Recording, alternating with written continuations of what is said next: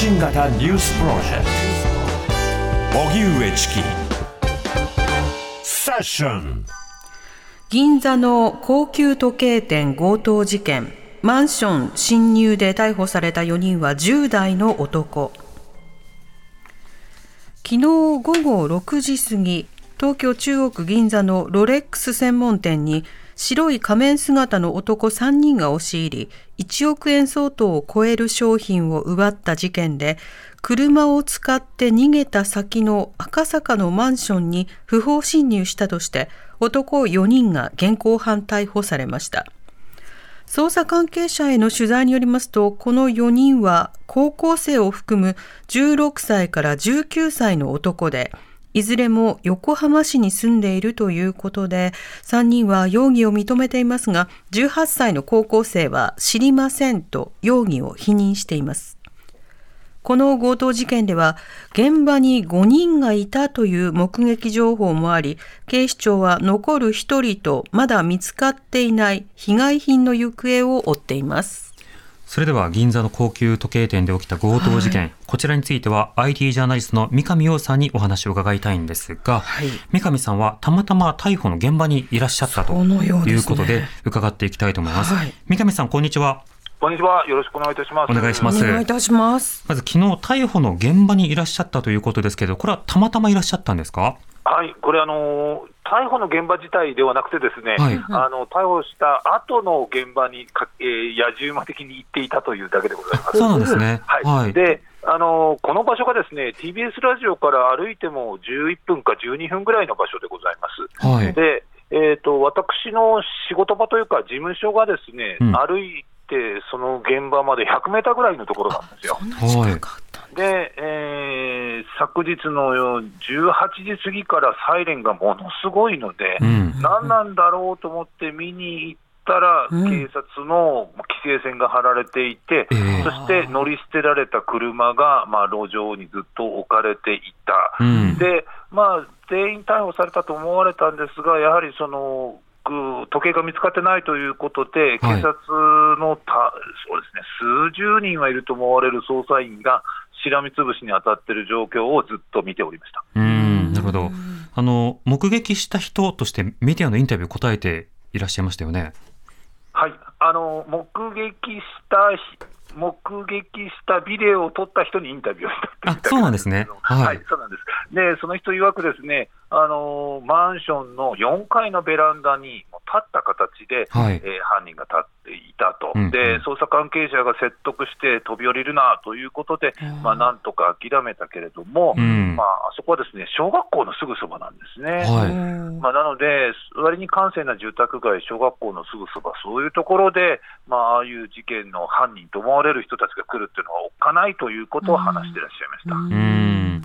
そしてあの今回の事件なんですけれども、まあ、これまでもさまざまにまあ特殊詐欺などで注目されているように、まあ、あのスマホやインターネットなどいろんな技術が関わっているのではないかという議論もされています。この点、三上さん、どう見てますか？はいまあ、現時点でまだその SNS での募集だと分かっているわけではないです、うん、ただ、まあ、今までの凶悪犯罪、特にこの4月以降に起きている凶悪犯罪が、やはりいずれもですねそのプロではない、えー、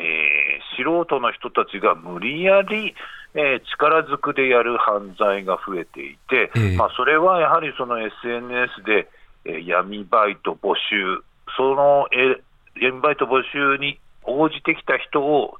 捨て駒のように使うというやり方に似ていることは確かです。うんまあ、ただし、今回ですね、えーと、逮捕されている4人がいずれも横浜市在住だという報道があるので、ちょっと SNS で4人とも横浜市が偶然ということは考えにくいです。うんまあ、ですので、もしかしたら、え想定ではありますが、1人だけは SNS で募集をかけて、え仲間を集めてこいということで、先輩、後輩みたいな形で集められた可能性もあるかなと想像しています。うんまあ、そのあたりはこれから明らかにしていくことが必要かと思いますが、同時に SNS などによって、まあ、犯行現場の動画、それから逮捕の現場の映像、うん、こうしたものもあっという間に拡散されるという状況になりました。三上さん、この点はいかがでしょうか？はい、今回、その銀座の現場がですねお面をかぶって、バールでガラスの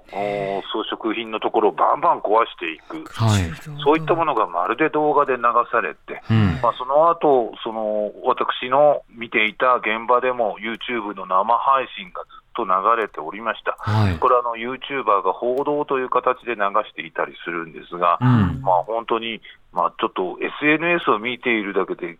全部の動きが分かってしまうような凶悪な犯罪がですね、あるのは、本当ちょっと怖いですね。ただ、それに対してですね、今回の犯行グループ、計画性が全くないように見えるんですよ。はいで私がその車を乗り捨てられた場所、そこをずっと見てたんですけど、実はその路地って行き止まりです。えー、でかつ、グーグルマップにも載ってない路地なんですよ。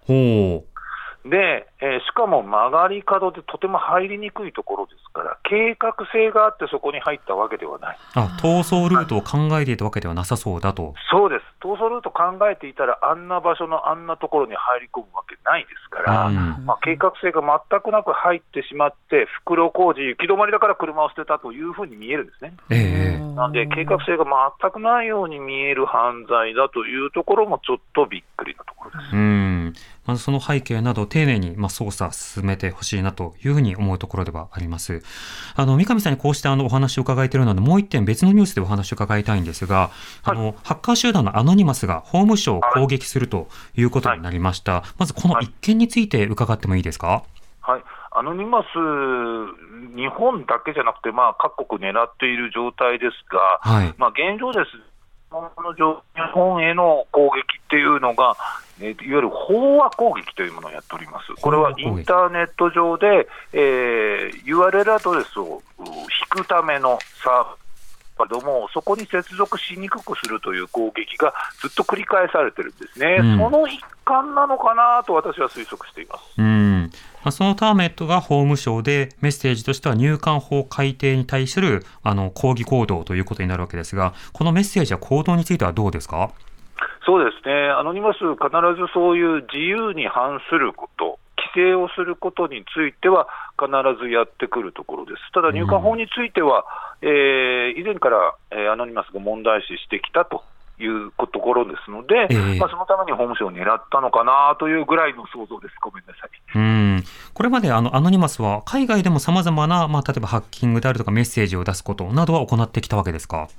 そうですねあのまあ、例えばそれは、えーと、ネット規制だったり、表現規制だったり、えー、そういったことについては、アノニマスは非常に敏感にやってきています、それから入管法規制のような外国人差別に当たるようなところについても、えー、攻撃をしてくる形ですね。はいまた、アノニマスというのは、まあ、特定の個人が連続して行っている集団というわけではないわけですか？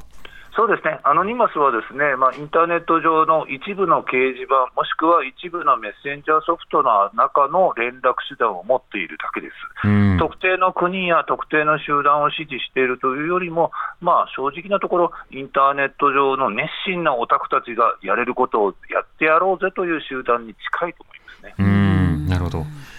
わかりました。三上さん、ありがとうございました。